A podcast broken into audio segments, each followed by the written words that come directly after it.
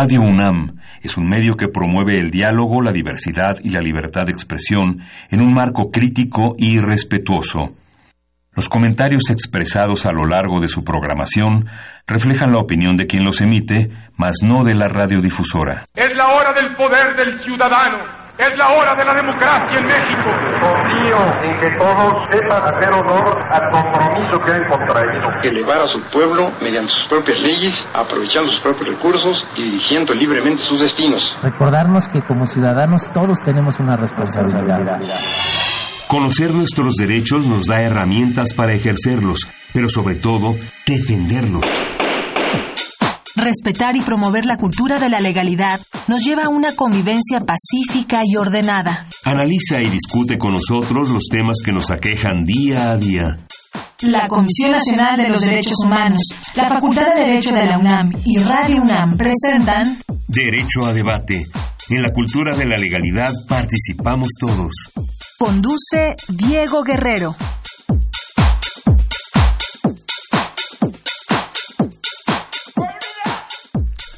Hola, ¿qué tal? Muy buenas tardes, bienvenidos a Derecho a Debate. En la cultura de la legalidad participamos todos. Mi nombre es Diego Guerrero y como cada martes les agradecemos que nos sintonicen por el 96.1 FM Radio UNAM. El día de hoy me acompaña, bueno, ya, ya eres una conductora, ya lo podrían decir que eres conductora invitada, ya has venido en varios programas, Mariana. Mariana, un placer tenerte de nueva cuenta aquí en Derecho a Debate. Muchas gracias, Diego, y muchas gracias a nuestro auditorio. El día de hoy es un tema que me interesa bastante, entonces tú cuéntanos cómo le vamos a dar. Pues mira, va a estar buenísimo el tema porque vamos a tener una dinámica distinta. Justamente platicamos antes de presentar a nuestros invitados sobre discutir o analizar desde diversos puntos de vista, desde la academia, desde los perfiles de personas que han estado involucrados de diversos sectores, hablar sobre los temas coyunturales nacionales. Antes de ello, bueno, vamos a ver qué, qué sabe nuestra comunidad universitaria sobre la agenda nacional, sobre los temas que vamos a tocar y regresamos a los micrófonos de Derecho a Debate. A presentar desde luego a nuestros invitados. Las voces universitarias.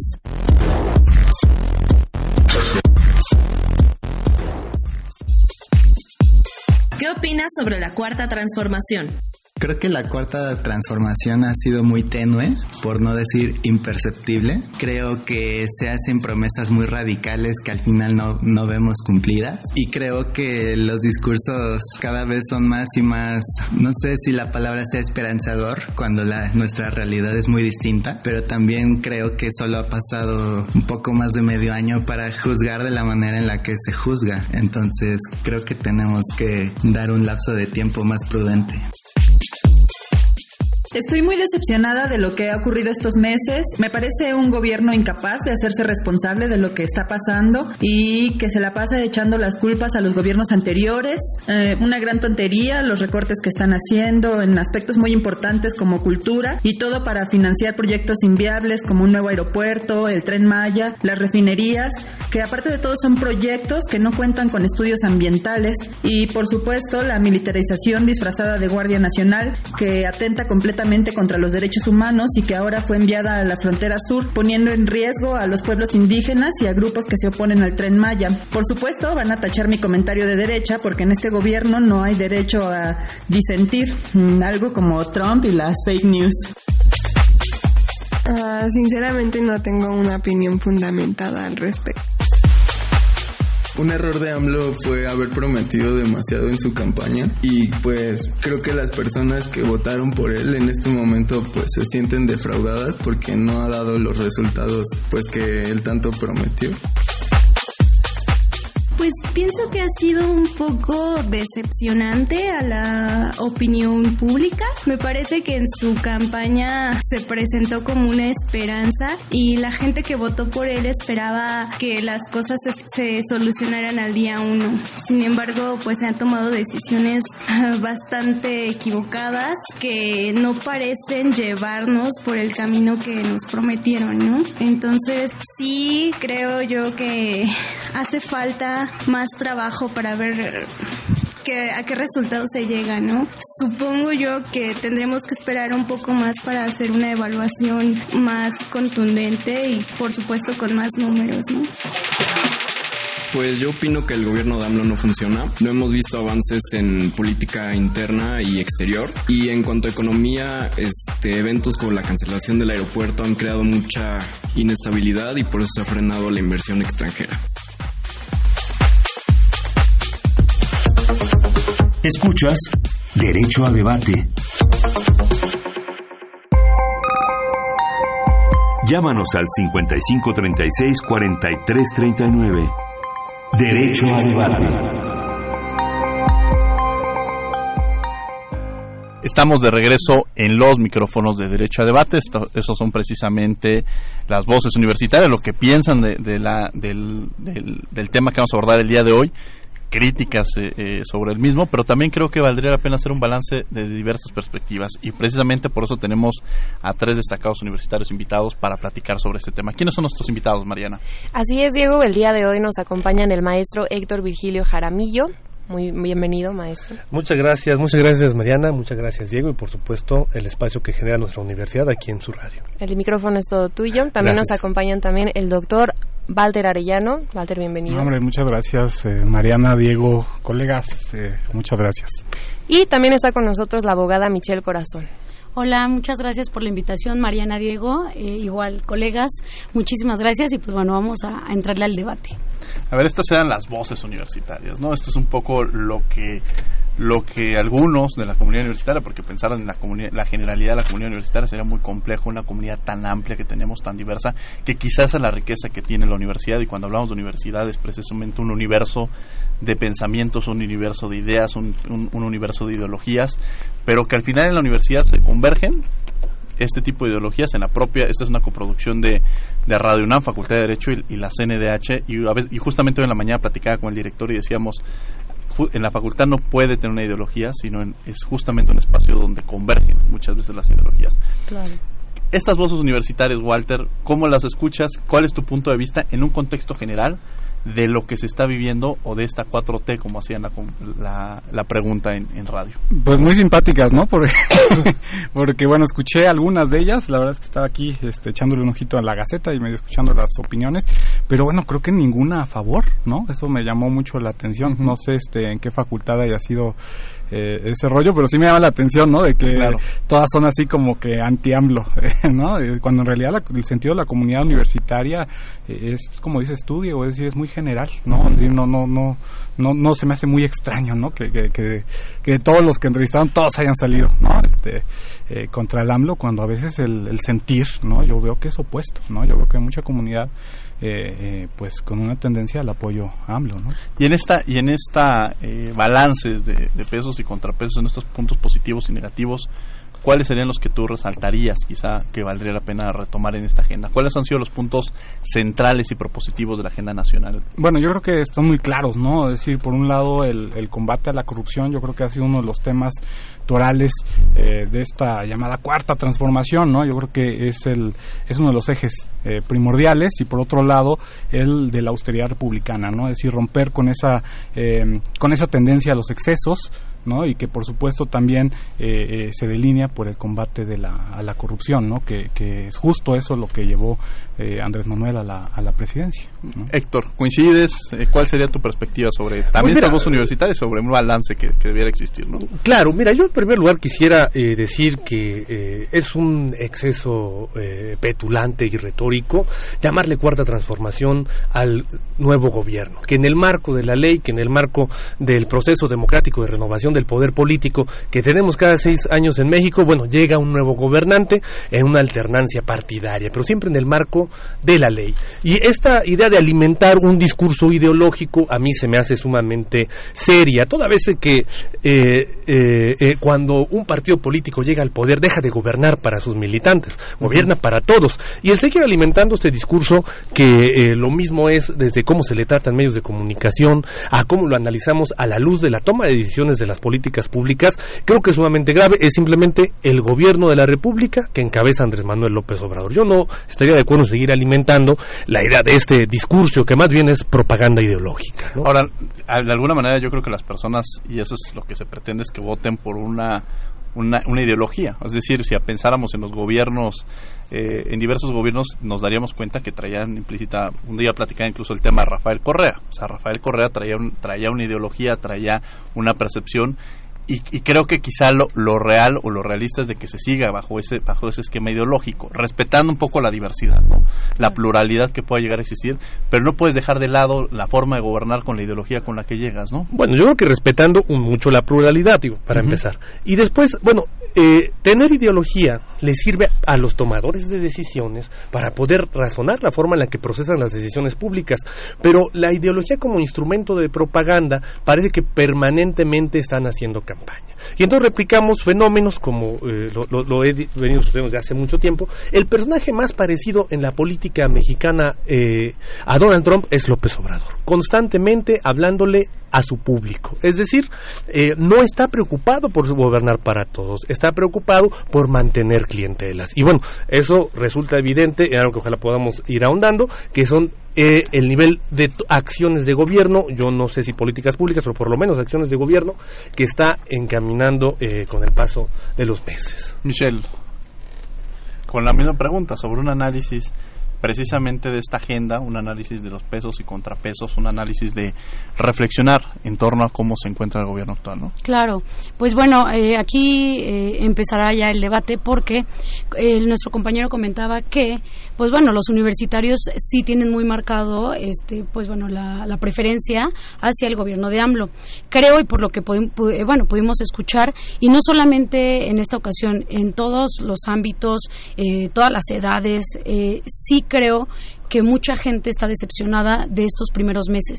Es decir, eh, y en algunas, eh, pues bueno, eh, nacionalidades, en algunos países, siempre que hacen, bueno, los primeros 100 días de gobierno, de ahí determinan cómo es el proceder de, del gobierno actual. Pero, pero sigue siendo un presidente bien evaluado. O sea, en términos generales no ha bajado su popularidad. Es algo que llama mucho la atención incluso en los medios internacionales, ¿no? Diría AMLO, yo tengo otros datos. pero... Incluso el financiero lo dice, que es este, un periódico... De que bueno, les diré que que hay, tiene hay, popularidad hay no significa todo, eficiencia ni eficacia. Pero eh, como no, no, también coincido en esta parte de creo que es muy ambicioso llamar esta pues bueno este eh, gobierno actual pues eh, la cuarta transformación. Uh -huh. Yo la verdad eh, pues bueno siempre digo una transformación de cuarta. Creo que pues todas las promesas digo al final del día pues AMLO manejaba en, en campaña mil y un promesas. ¿Y qué pasó hoy por hoy? Pues bueno poco a poco la gente se está dando cuenta que se le está quitando los apoyos. Ahorita entraremos en detalle en, en qué aspectos. Uh -huh pero sobre todo creo que se fue de más, es decir, eh, prometió de más y hoy por hoy creo que no sabe, eh, no ha sabido llevar a nuestro país. Entonces, insisto, entraremos en detalles con cifras, pues bueno, ya exactas. Mariana. Walter, a mí me interesa mucho lo que mencionas al inicio y sobre todo escuchar a las voces universitarias, lo que ahora nos dicen ustedes, es siempre meternos en este encrucijada de ver si somos los buenos o somos los malos y sobre todo de hacer una evaluación a primeros meses de gobierno sobre las decisiones o lo que comunica Andrés Manuel, es decir, que todo el peso recaiga sobre el individuo. A mí me gustaría que cada uno nos claro. comente también, iniciando Walter, quiénes intervienen en una evaluación de lo que llamamos agenda nacional o de las primeras acciones. Es simplemente juzgar lo que nos dice el presidente en las mañaneras, qué instituciones entonces tendríamos que poner atención para saber si se hace o no un buen trabajo. Bueno, definitivamente, pues es muy pronto, ¿no? Hablar estos primeros seis meses, ¿no? De, de, en perspectiva de catastrófica, como lo hicieron a lo largo de la campaña, ¿no? Al día de hoy platicamos antes de entrar al aire, no hay oposición, no vemos, este, eh, una crítica seria. Lo que sí vemos por parte de la oposición, pues es eh, justamente eh, creación de fake news, eh, ataques eh, injustificados, ¿no? Eh, alarmismo, ¿no? Eso es lo que estamos viendo y se ve la altura de la oposición, desafortunadamente, ¿no? Es decir, yo creo que quien debe evaluar eh, este desempeño, pues es, el, es la gente en general, ¿no? Decían por acá, no, pues es que la popularidad no es eficiencia. Efectivamente no lo es, ¿no? Pero una buena popularidad generalmente es resultado de, ¿no? Generalmente tiende a, ¿no? Entonces, eh, eh, pues yo no veo esa decepción eh, generalizada, yo lo que veo es alarmismo, es decir, Susana Zabaleta sabe decir que está decepcionada y hacen, ¿no? De un caso ahí, este, un poco aislado, no todo un, eh, todo un, un, gigante, ¿no? Pero cuando un premio Nobel eh, habla, ¿no? Este, a favor de, de, las políticas empleadas por AMLO, bueno, pues ahí cambia categóricamente, ¿no? Hay como tumbas, ¿no? Entonces, eh, eh, yo, yo, creo que, yo creo que sí estamos hablando de, de, una cuarta transformación, incluso la propia oposición oposición ha entrado al juego de llamarle la 4T, ¿no? Este, ahora bien, no sabemos, o sea, todavía no hay una transformación efectivamente, pero seguramente la habrá, ¿no? Por lo menos ya hemos visto una transformación en la forma en que el presidente se enfrenta a la prensa, ¿no? Es decir, el presidente no tiene ninguna necesidad de pararse diariamente eh, a las mañaneras, al contrario, es un desgaste político muy fuerte, ¿no? Y sobre esa misma línea de lo que comentas, Walter, perdón, pero es que es bastante interesante señalarlo, el hecho que decía también maestro Héctor Jaramillo en esta idea de mantener a las clientelas, sobre todo pues porque este nuevo gobierno tiene la intención de mantener a la población informada, no sabemos de qué manera, pero sí informada, ahí que sería cuestión de hacer. Entonces preferimos tener un gobierno que mantenga las decisiones simplemente para quienes competen o uno que esté informando a la población. Bueno, yo creo que lo ha dicho AMLO, AMLO está gobernando para todos, yo no encuentro ningún parecido, absolutamente ningún parecido entre Trump y, Andrés Manuel López Obrador, ¿no? Es decir, bueno, primero aclaro, ¿no? Yo no soy militante, ¿no? A diferencia de los colegas que ellos eh, tengo entendido que, que, militan, pero yo no soy militante, yo soy ciudadano, ¿no? Y, soy simpatizante, ¿no? Este, y yo como simpatizante, yo, este, yo lo que veo es este, eh, es que está gobernando para todos, ¿no? Pero claro, con una tendencia a primero los pobres. Y yo creo que es lo que necesitaba un país con tanta desigualdad, con tanta exclusión como es México, necesitamos empezar con los desiguales, ¿no? Y yo creo que es lo que está haciendo Andrés Manuel López Obrador. Yo no encuentro esas, este, esas semejanzas, ¿no? Yo tal vez podría comparar a Trump con un Bolsonaro en Brasil, pero en el caso de México, pues un cuadri, eh, un, un, bronco, ¿no? Tal vez sería lo más parecido, pero Andrés Manuel, yo no encuentro ningún parecido. Ahora bien, vamos a ver si se materializa o no esta cuarta transformación tenemos seis años para ver si se hace o no se hace, si fue retórica o no fue retórica, ¿no? Pero lo que sí, de lo que sí estoy seguro es que se está intentando transformar, se está intentando transformar las formas en que se comunica, se está tratando de transformar las formas en que se ejerce el presupuesto, se está, se está tratando de transformar las formas en las que pensamos, hacemos y vivimos la política. Eso se está haciendo, ¿no? Ahora bien, si transformación de cuarta o no, lo, eso no lo sé, eso lo vamos a saber en seis años. Lo que sí es que prefiero, en todo caso, preferiría una transformación de cuarta que una continuidad de primera, ¿no? Que un Oderbrecht, una estafa maestra, una estela de luz, una oceanografía, ¿no? Eso sí, la continuidad eh, de, primera, ¿no? Que, que, que han seguido estos 12 años, eso es lo que no se puede tolerar. Héctor. Bueno, a mí me agrada lo que dice el doctor Walter al respecto de esto de la 4T. Pues es un juego, es un juego. esa parte sí me gusta porque él lo dijo, le están entrando la oposición al juego. Y ciertamente es un juego porque el, gobierno juega eh, con una oposición que no ha sabido consolidarse, pero también porque tiene una parte cooptada. Como todo gobernante en su primera etapa de gobierno, pues logra consolidar con una red de alianzas eh, la forma en la que ejerce el poder. Pero lo que no estoy de acuerdo que dice el doctor es al respecto de que López Obrador no tiene necesidad de las mañaneras. Cuando las mañaneras son el principal pilar en el cual sustenta él su sistema de comunicación. Las mañaneras son eh, eh, la receta de directrices que le da a sus funcionarios. Es más, muchos funcionarios se enteran de lo que deben de hacer precisamente por las mañaneras. Y si no fuera por ellas, y si no sucediera así, pues no tendríamos casi cada ocho días que los funcionarios se contradicen, dicen una cosa, luego dicen otra, porque en la realidad no hay un sistema articulado ni vertebrado de comunicación de la presidencia con sus colaboradores. Es decir, simplemente sale el señor a una con un grupo de periodistas a modo para contestar la mayoría preguntas a modo, eventualmente dejando espacio a periodistas libres e independientes, o por lo menos de otras expresiones ideológicas, como si la prensa tuviera que tener una ideología, pero por desgracia así es. Ahora, eh, esta idea de primero los pobres es absolutamente demagógica, porque lo que busca esta idea es llegarle el corazón al elector para que pueda votar, porque sí, claro, la gran mayoría, por desgracia, de los mexicanos están en una situación económica desventajosa. Entonces, cuando tú dices primero los pobres, suena una causa muy noble, pero porque atiendas tú a los pobres no puedes dejar de atender la forma en la que incentiva los mecanismos de inversión, porque atiendas tú a los pobres no significa que vas a dejar de lado a, escuelas o a, o a otro, tipo de cosas. Es decir, cuando un gobierno arranca, no arranca para una parte de la población, sea ni rica ni pobre, arranca para todos, para que pueda haber inversión, para que pueda haber superación de la pobreza, para que pueda haber generación de infraestructura, para generar confianza, para generar relaciones diplomáticas que eventualmente se traduzcan en tratados, etcétera, etcétera, etcétera, para que haya seguridad ciudadana, que eh, la seguridad es un tema para pobres, para clase media, para clases este, potentadas. Es decir, esta idea de primero los pobres no es otra cosa que demagogia, igual que todo este rollo ideológico de la cuarta transformación, que tampoco me gusta transformación de cuarta, porque es seguirle a lo que dice el doctor Arellano, es seguirle al Entrarle al jueguito. En ese sentido me llama mucho la atención, si me permites, Michelle, para Sí. dar pie a tu intervención, sobre todo porque cuando se habla de, de las prioridades de cada uno, es curioso ver que hace un par de meses, hace un par de años, la llamada oposición era lo que conocíamos como izquierda. Ahora Claro. la posición se asume que son todos estos partidos de derecha, que ya no sabemos si están más hacia el centro o hacia el otro lado. Entonces, a- algo que tú mencionabas era, si, si hay una idea de apoyar a los pobres, pero sin embargo hay apoyos económicos que se están quitando sin justificación alguna, Claro. dejando de lado el rollo político y de saber si somos oposición o simpatizantes, ¿cómo es que se lleva a cabo ese proceso? Es decir, ¿quién interviene para tomar la decisión de quitar ciertos apoyos? Ok, pues bueno, para empezar, eh, con estas consultas a modo que tiene eh, Andrés Manuel López Obrador, pues creo que desde ahí empezamos mal, ¿no?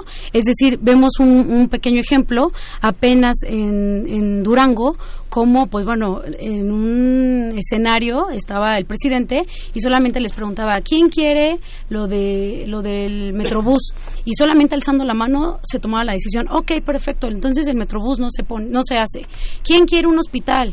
Entonces creo que ese tipo de cosas, y digo más en un, en un ámbito de derecho, eh, pues creo que es algo erróneo. Entonces estas consultas a modo también, en las cuales pues bueno, se analiza eh, lo que hizo al inicio de su gobierno, qué hizo, ah, ok, bueno, vamos a preguntar el tema de, ¿quieren una refinería? ¿Quieren el tren Maya? ¿Quieren las estancias infa- infantiles? Y todo esto es como, bueno, es que el pueblo es el que manda, el pueblo si quiere me pone, me quita. Entonces creo que estas consultas a modo yo no las veo muy bien, o yo no las veo bien, y sobre todo, ¿por qué? Porque están quitando, como bien comentabas, eh, pues bueno, estos apoyos.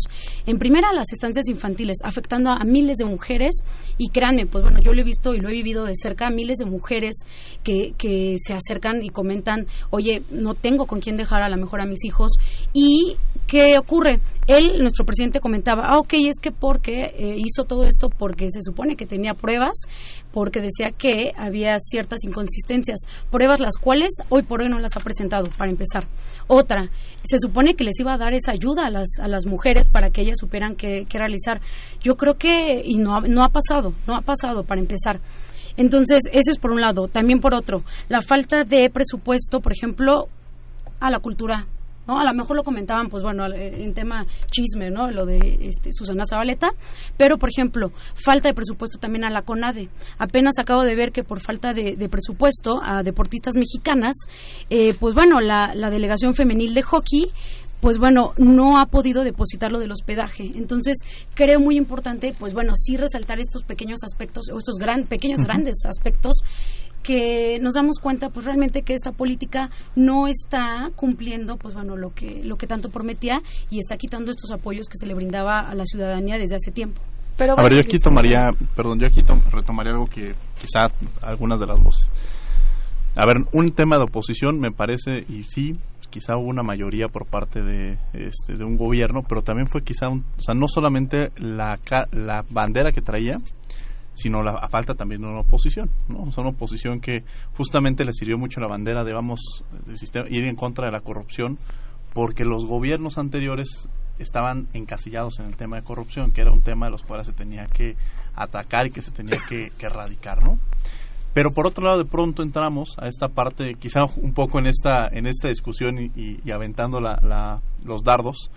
De pronto también surge un tema de, bueno, el, el presupuesto. Yo cuando hablo en materia de derechos humanos y me dicen, no hay recursos para salud, no hay- a ver, el tema no es que no haya recursos. El tema es a dónde se van esos recursos. Y esos recursos sí, sí van a un tema de corrupción. Y luego acompañado de un primo hermano que se volvió a la impunidad.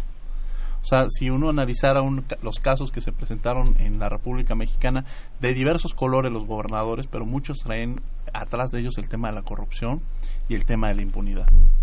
Pero de pronto, justamente, los recursos deberían ser destinados a materia de derechos humanos. Y quizá ahí sí retomaría lo que dice Michelle, en la parte justamente de estos recursos que deberían ser destinados para el tema de, de las estancias infantiles, el tema de salud, cómo lograr cubrir esa parte y no descuidarla, quizá generando otros apoyos, Walter, ¿no? O sea, creo que esa es la, el la gran coyuntura. La- el Germán Martínez sale un poco con su carta de renuncia Claro. diciendo que no que no iban a tener los recursos para la, para, para los medicamentos y eso quizás sí nos pone en un, en un predicamento, ¿no? Claro que sí. No, bueno, en principio quiero aclarar que yo creo que eso de primero los pobres de ninguna manera es un recurso este retórico. Al contrario, es parte de la transformación porque estamos acostumbrados a primero los ricos, primero Slim, primero los grandes este, eh, empresarios mediáticos, eh, primero los Oya, primero la Casa Blanca, ¿no? Entonces estamos cambiando la lógica de primero los ricos a primero los pobres. Bueno, están cambiando porque yo no soy ni vocero ni, ni, ni, soy parte de, del, del gobierno, ¿no?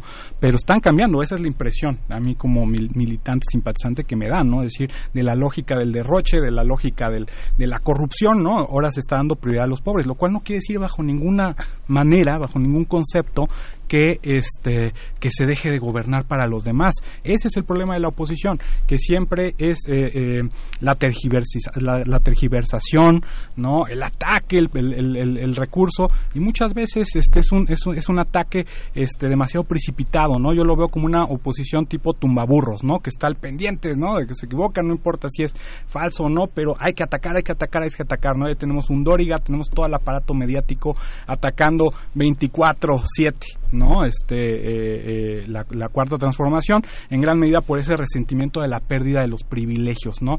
Yo veo una posición que está muy enojada eh, y que es totalmente, ¿no? Mejor dicho, enojada por la pérdida de sus, de sus privilegios y que ahora se disfraza de oveja para exigir lo que jamás exigió durante sus años eh, de gobierno, ¿no? Hay disparates, ¿no? Pues, vean el caso, ¿no? De, por ejemplo, tumbaburros, ¿no? Este, vanagloriando a Calderón como si hubiera sido el gran presidente, ¿no?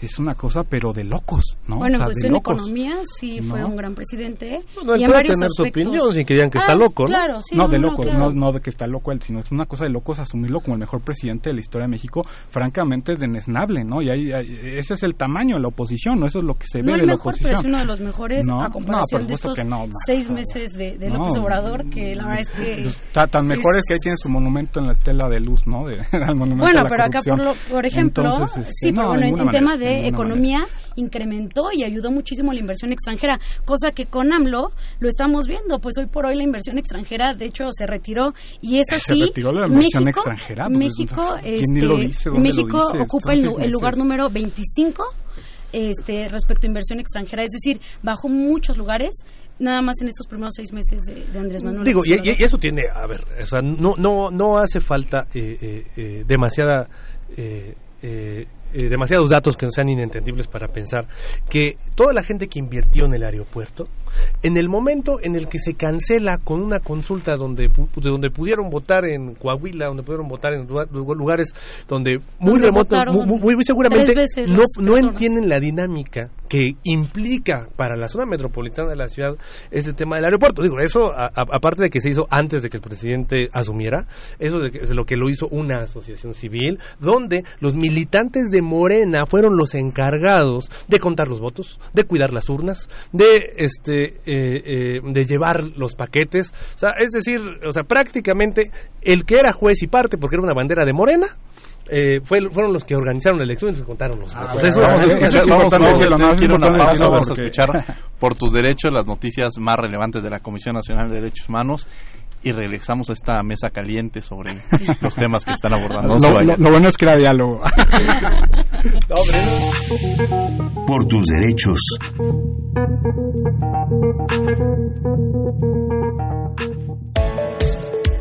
La Comisión Nacional de los Derechos Humanos emitió la recomendación 29 diagonal 2019, dirigida a las Secretarías de Bienestar, de Hacienda, a la Comisión Nacional de Mejora Regulatoria y al DIF Nacional, por la derogación de las reglas que permiten el programa de estancias infantiles y la publicación del programa de apoyo al bienestar, dirigido a la infancia y a madres y padres trabajadores. Para la CNDH, esta invalidación es una medida regresiva con la que se violan los derechos humanos de niñas, niños, madres, padres responsables, y trabajadoras, usuarios y beneficiarios del extinto programa. Esta recomendación no pretende inhibir las medidas de austeridad presupuestal o la investigación sobre el manejo de los recursos públicos, sino que promueve las medidas para un mejor control del gasto público y su investigación, sin vulnerar el bienestar de los más pequeños y sus tutores. Al participar en el foro Derechos Humanos de las Personas con Discapacidad en el siglo XXI, Logros y Retos, el Ombudsperson Nacional, Luis Raúl González Pérez, subrayó que la falta de acceso a los servicios de salud, a rehabilitación, entretenimiento, cultura, educación y oportunidades laborales provoca que 7.2 millones de personas con discapacidad vean limitado su potencial para contribuir al desarrollo del país.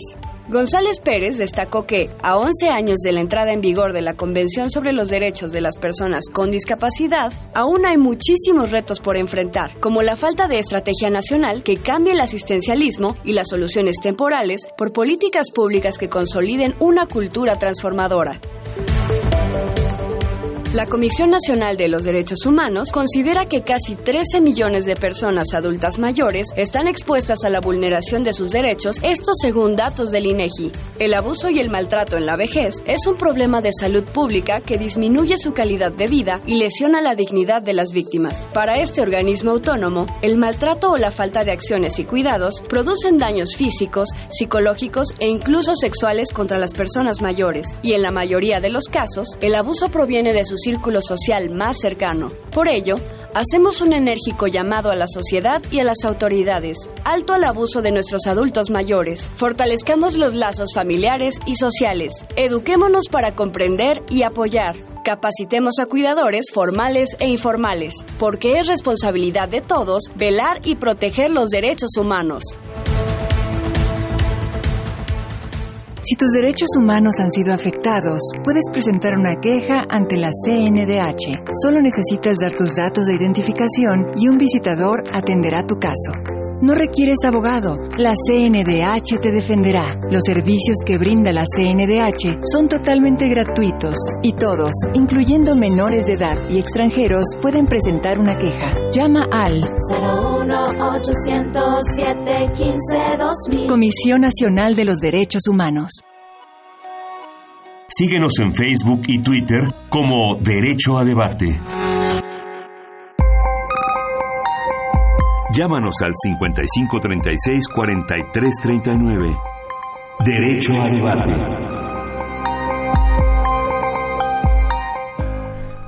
Estamos de regreso en esta mesa caliente de Derecho a Debate analizando los temas coyunturales de la agenda nacional.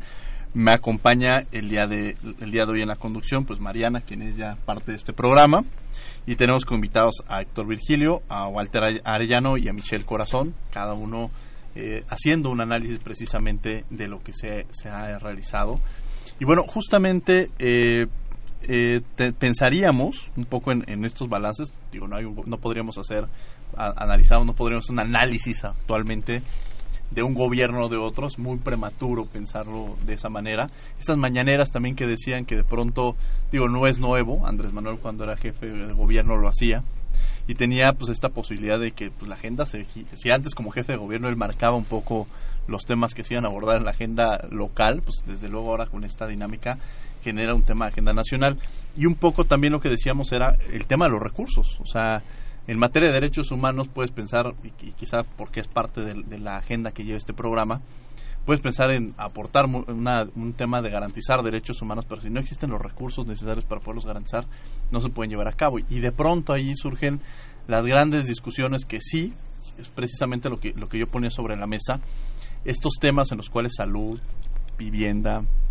o sea, Bueno, y en salud hay sendos problemas, ¿no? Justo, Así como renunció el director del IMSS, en el ISTE, entre el secretario general y el secretario de finanzas de la institución, pues se la pasan contradiciendo. O sea, uno dice, estamos sanos, y el mismo día otro dice, estamos quebrados, ¿no? Y es un poco la forma en la que este gobierno ha iniciado. Y a mí me gustaría mucho rescatar lo que dijo Michelle al respecto de la consulta a mano alzada que se real- realizó en Durango. En Durango. Porque este, este, este proyecto de infraestructura del Metrobús tenía eh, prospectado que se beneficiara a un millón trescientas mil personas que viven en la región y en el evento que donde más alzaron la mano en contra del proyecto había tres mil. O sea, de entrada, no puede ser una consulta con este modelo la forma en la que tomas decisiones que tienen que ver con inversión, que tienes que, que tiene que ver con dinero. Además, en una de las zonas metropolitanas eh, emergentes más este, eh, eh, eh, destacadas del país. Ahora, eh, a mí me gusta mucho, Diego, la- la- la- algo que, que he recuperado, que ha sido mucho del parte del, del rollo ideológico que es que el nuevo gobierno ha puesto en el, en el debate, que es el tema de la corrupción. Eh, yo, yo sí quisiera recordar que, bueno, hay una, hay una forma muy concreta de saber y de cuantificar la forma en la que hay un combate a la corrupción, cuántos corruptos están en la cárcel, ¿no? Y yo quiero recordar que, por ejemplo, en los 12 años que gobernó el Partido Acción Nacional, no hubo un solo gobernador que fuera procesado o puesto tras las rejas o por lo menos iniciado un procedimiento.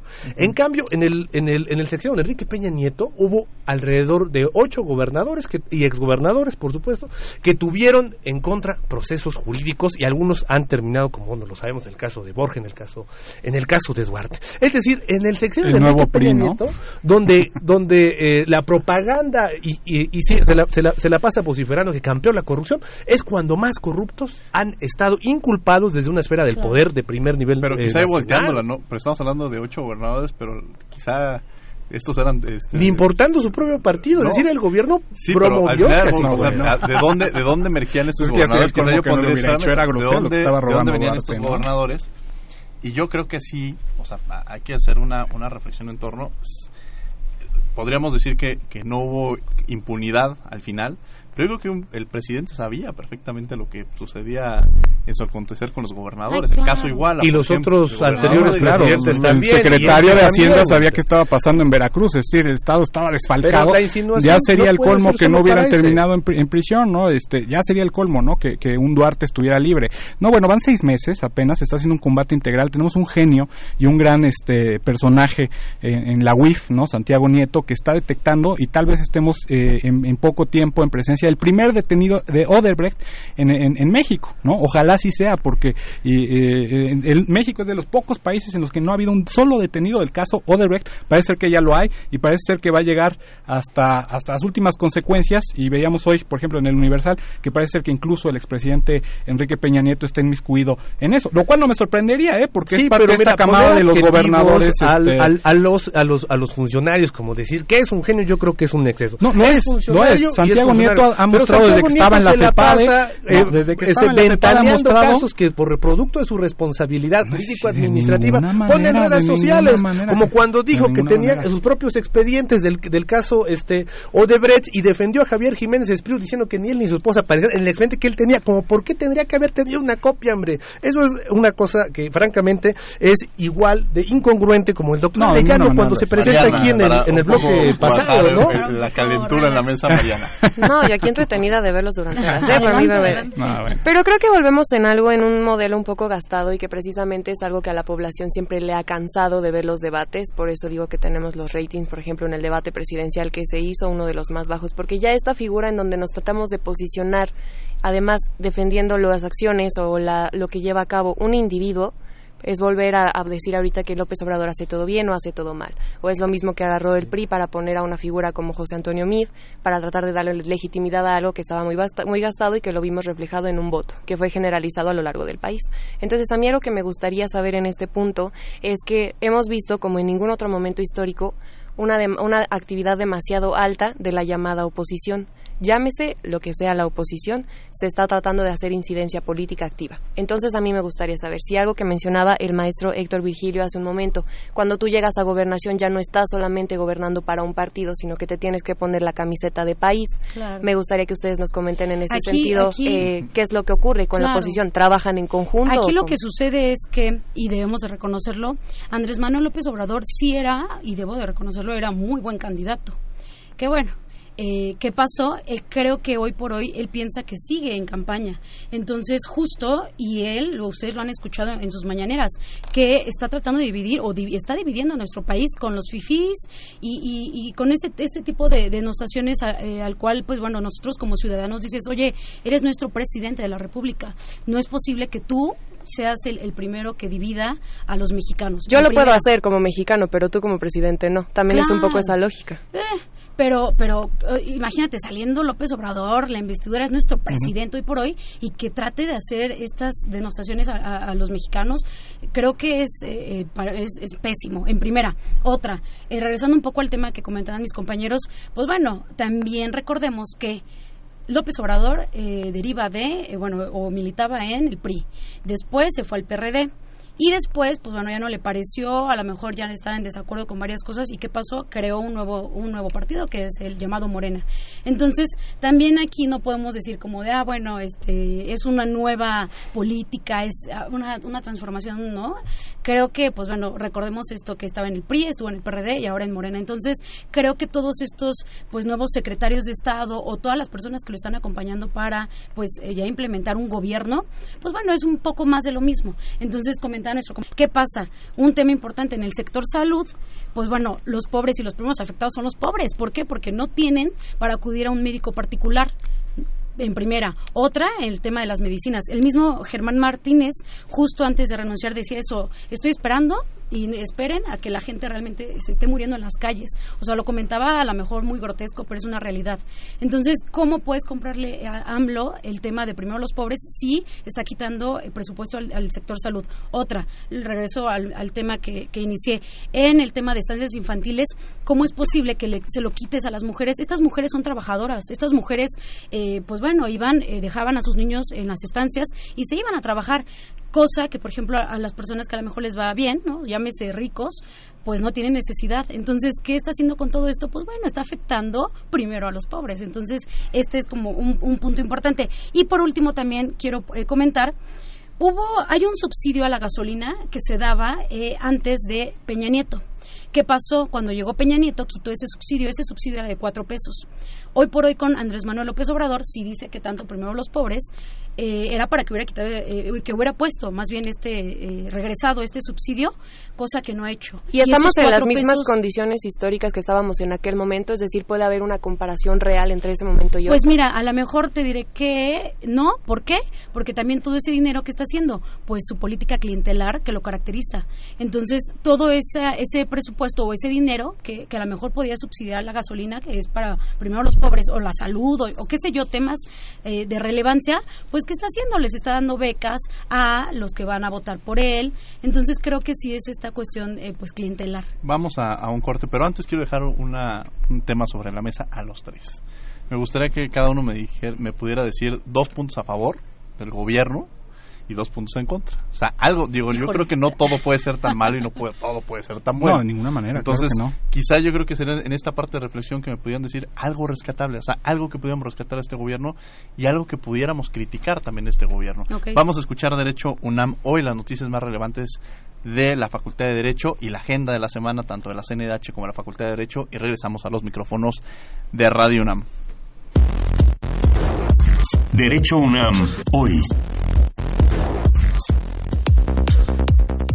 El edificio de la antigua Escuela Nacional de Jurisprudencia, ubicado en el centro histórico, fue escenario de la celebración por el 90 aniversario de la autonomía universitaria. Ante el presidente de la Junta de Gobierno, Vicente Quirarte Castañeda, y los miembros de esta, Gina Zabludovsky, Jorge Cadena Roa y José de Jesús Orozco, el rector Enrique Graue enfatizó que en la UNAM entendemos la autonomía como la libertad constitucional que nos permite anteponer la razón y el pensamiento crítico ante el dogma, pues la universidad es un espacio académico donde prevalecen las libertades de pensamiento y el respeto a la disidencia. Máximo Carvajal Contreras, representante del claustro de doctores y exdirector de la facultad, dijo que la autonomía de la universidad es producto de la huelga estudiantil de mayo y junio de 1929, cuando los alumnos de Derecho demandaron el otorgamiento de una absoluta autonomía. Para finalizar, el director de la facultad, el doctor Raúl Contreras, afirmó que la autonomía de la UNAM se entiende desde la libertad de cátedra y la investigación. Por ello, preservarla es de la de derecho económico.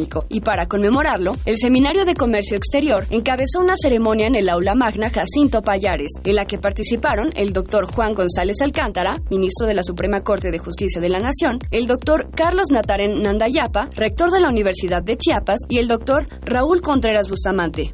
La doctora Marisela Moreno Cruz, catedrática de la facultad y presidenta del Colegio Mexicano de Abogados, hizo un recorrido histórico de la cátedra desde su propuesta hasta su aprobación en 1979 y reconoció el trabajo de profesionales como Manuel Palacios Luna, Agustín Arias Lazo y Pedro Ojeda Paullada, autor del libro 100 años del derecho económico en México. Felicitamos a quienes hacen posible la cátedra y les exhortamos a seguir el compromiso por la investigación y bienestar de México. Derecho a debate. Llámanos al 5536-4339. Derecho a debate.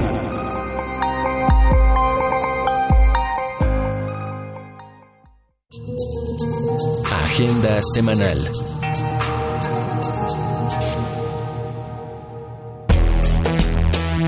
El ciclo Argumentando los Derechos Humanos te invita a la mesa de análisis el papel de las universidades en la promoción de los derechos humanos. Exponen Alma Herrera Márquez, Emilio Maus Ratz e Isaac González Ruiz. Jueves 20 de junio a las 6 de la tarde en el auditorio del Centro Nacional de Derechos Humanos, Avenida Río Magdalena número 108, Colonia Tizapán San Ángel. Informes al 5481-9881, extensiones 5110 y 5132. La CNDH y la Universidad de Castilla-La Mancha convocan a la especialidad en Derechos Humanos de octubre de 2019 a mayo de 2020. Fórmate como especialista y promotor de instrumentos que permitan la realización de las personas. Informes, costos y requisitos en www.cndh.org.mx. Para ampliar y profundizar los conocimientos en temas jurídicos, la División de Educación Continua de la Facultad abre sus puertas al público en general para cursar el diplomado Marco Legal de la Transparencia, Acceso a la Información Pública y Protección de Datos Personales en el ámbito federal y de la Ciudad de México. Mayores informes al 5622-2415. Escuchas Derecho a Debate. Conclusiones en 30. 55 36 43 39 son nuestros teléfonos. Estamos en las redes sociales como Derecho a Debate. Nos, nos llamó Marta Cervantes, felicita el programa, a los tres invitados por su postura y si bien hoy López Obrador gobierna, también es válido escuchar a la oposición. Pues bueno, justamente es eso, escuchar, entender y ver parte de lo que dice la oposición. Nos manda saludos, también saludos de regreso Gracias. y dejamos una pregunta en el aire que yo les decía, dos puntos a favor o dos cosas positivas del gobierno actual y dos cuestiones que le podemos criticar, Walter. Bueno, en principio quiero aclarar de volada, ¿no? Eso de que Andrés Manuel, que si es este un engendro del PRI, etcétera. Bueno, en principio cuando Andrés Manuel militaba en el PRI era un contexto totalmente distinto, no había opciones políticas. De hecho, en los archivos del sistema que ya fueron destapados sale como un este irruptor del, del PRI, ¿no? Que quería instaurar el comunismo, ¿no? Este, es decir, dentro del PRI era mal visto y esa es la ruptura. opciones. Pablo Gómez Eh, nunca fue del PRI, ha sido eh, esa es la ruptura que, que, que, da- que- que- que va a dar justamente eh, más adelante que va a dar eh, cabida no al PRD no es decir esa inconformidad con el PRI que lo va a seguir hasta el día de hoy no y Felipe Calderón ha sido de los principales críticos en decir ah es que los berrinches bla bla bla cuando justamente él hizo eso con su México libre no que es una cosa terrible. ahora bien de lo del subsidio a la gasolina eso eso es bien importante. Bueno tengan en cuenta como decía Mariana el contexto no es decir ahorita ya tuvimos una adversidad terrible con Pemex después de que Peña Nieto hizo esa terrible reforma eh, energética terminó de vender eh, eh, eh, Pemex no es decir esa es, esa tajada neoliberal que ya se veía venía a venir desde épocas de Salinas que culmina vendido. este estuvo vendido durante, ¿Ya lo regresaron? durante un estamos en eso bueno están en eso sea, no se regresó. no este está en eso cosas, ¿no? no es decir a ver Por este, se encargó de vender Pemex no este no quiere decir que sí lo haya vendido no, o sea, yo tra- tra- estuvo tratando de vender no este Pemex no le salió bien es decir yo te puedo tratar de vender este celular pues, no, no sé te lo vendo ahí vendió por partes pues ve la portada de hoy del, del Universal ahí todos los trasfondos Tus dos hicieron, cosas ¿no? malas que ves. Ajá, ahí vamos para eso, ¿no? En principio, cosas, este, cosas malas, ¿no? Hay mucho que aprender, desafortunadamente, hay mucho que aprender todavía. eh, es, es normal, creo que es, este, todavía falta, este, muchas experiencias. Es algo que no se había, había vivido en México eh, antes, ¿no? Es decir, es la primera vez que llega, eh, eh, pues, en el México contemporáneo un gobierno de izquierda como tal. Yo creo que hay mucho que aprender, ¿no? Entonces, este, creo que para todos, ¿no? Eh, también para la oposición, por supuesto. Y, eh, pues, necesitamos más, eh, eh, más eh, rapidez en cuanto a las respuestas porque vemos una oposición que no está a la altura, que, que, que en vez de, de jalar parejo con, con el gobierno, pues lo que busca es que a México le vaya mal, ¿no? Es decir, una oposición que lo que quiere es que Andrés Manuel fracase, pero eso involucra que a México le vaya mal. Entonces yo creo que necesita este gobierno pues respuestas más rápidos justamente para, eh, para evitar no esta, esta eh, eh, oposición voraz, esta oposición eh, pirañesca, ¿no? Que nada más está buscando eh, dónde eh, dar en el talón de Aquiles. Así yo lo veo. Yo creo que eso también conlleva también para eh, para la oposición, pues más madurez política, ¿no? Más madurez política porque no tiene, no tenemos una, la oposición que quisiéramos, una oposición propositiva. Solamente tenemos una oposición criticona, no crítica, ¿no? Y, eso, pues, no abona. A Un paréntesis. También recordemos que cuando Andrés Manuel López Obrador era oposición, ¿qué pasaba? Siempre le echaba toda la culpa a es que lo del gobierno actual. Y Pero con libros y, y ahora con él ya no. Vamos, nos queda poco pues tiempo y para quedarnos con esto. Héctor. Primero, ¿las buenas o las malas? Las buenas. Las buenas. Más malas. Muy bien. Yo no dije las buenas, eh, por cierto. las voy a obviar, ¿no? Las voy a obviar. Durante todas las intervenciones les ha dicho. Que el público las sepa. Mira, yo creo que hay dos cosas muy buenas de López Obrador. La primera, su triunfo eliminó el mito del fraude del 2006 porque con su triunfo electoral será recordado por sus acciones como presidente y no como un dirigente que encabezó un falsísimo eh, movimiento democrático en el 2006 poniéndole él como objeto de fraude. Es decir, su triunfo electoral le, hace, le hará que sea juzgado a la luz de la historia como presidente de México. Y yo creo que eso es algo extraordinario. Segundo punto positivo del gobierno de López Obrador, creo que es un gobierno que se ha presentado con mucha sinceridad, materializada en cinismo, porque ahora sí podemos tener una secretaria de gobernación, comite de su declaración patrimonial, un eh, departamento en los Estados Unidos. podemos tener un secretario de comunicaciones que le pasó exactamente el mismo olvido que sufrieron de la misma enfermedad de olvidar sus propiedades en Estados Unidos, y ahí sí nadie dice absolutamente nada. ¿Y saben qué? No tiene nada de malo tener propiedades en los Estados, en los Estados Unidos. Lo que tiene de malo es que dijeron que ellos eran diferentes. y no lo están No tiene nada de malo tenerlo. Es más, hasta el olvido si quieren. Pero presentarse como diferentes cuando son exactamente iguales se me hace terrible. dos cosas que sí considero eran buenas, ¿eh?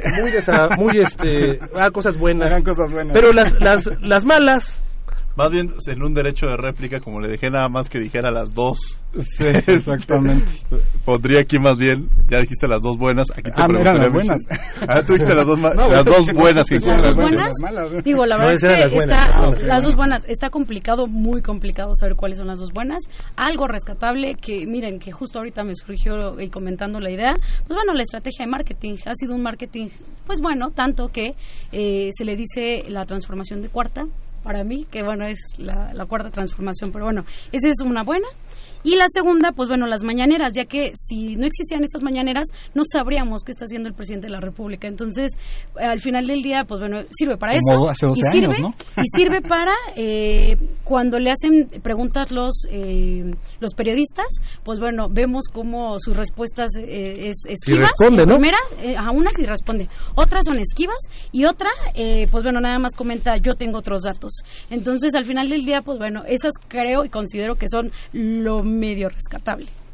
Tenemos aquí, han hecho llamadas que no están, no están siendo objetivos, pues bueno, parte justamente del debate, que dicen, Michelle no está siendo objetiva Tampoco hay que ser todo en contra de Obrador, pues bueno. Ah, no, ya dije, ya dije mis dos puntos buenos. Ya, dije mis dos puntos buenos. Por ahí decía que creo que me equivoqué, me dije simpatizante, dije que soy militante. Yo no soy militante. No, pero, pero, pero ustedes son militantes.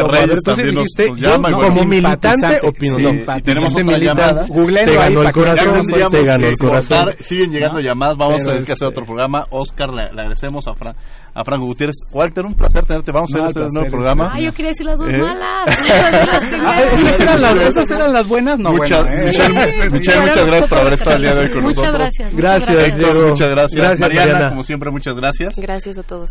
Eh, agradecemos a la Comisión Nacional de los Derechos Humanos, a la Facultad de Derecho y a Radio UNAM, en los controles técnicos Agustín Mulía, en la asistencia Elías Hurtado, Jocelyn Rodríguez, Lorena Redondo, redacción y voz de las notas, Ana Salazar, en las redes sociales Karina López y en la producción Paco Ángeles. No olviden que nos escuchamos de ley todos los martes. Esto fue Derecho a Debate. Gracias. Esto fue Derecho a Debate. En la cultura de la legalidad participamos todos.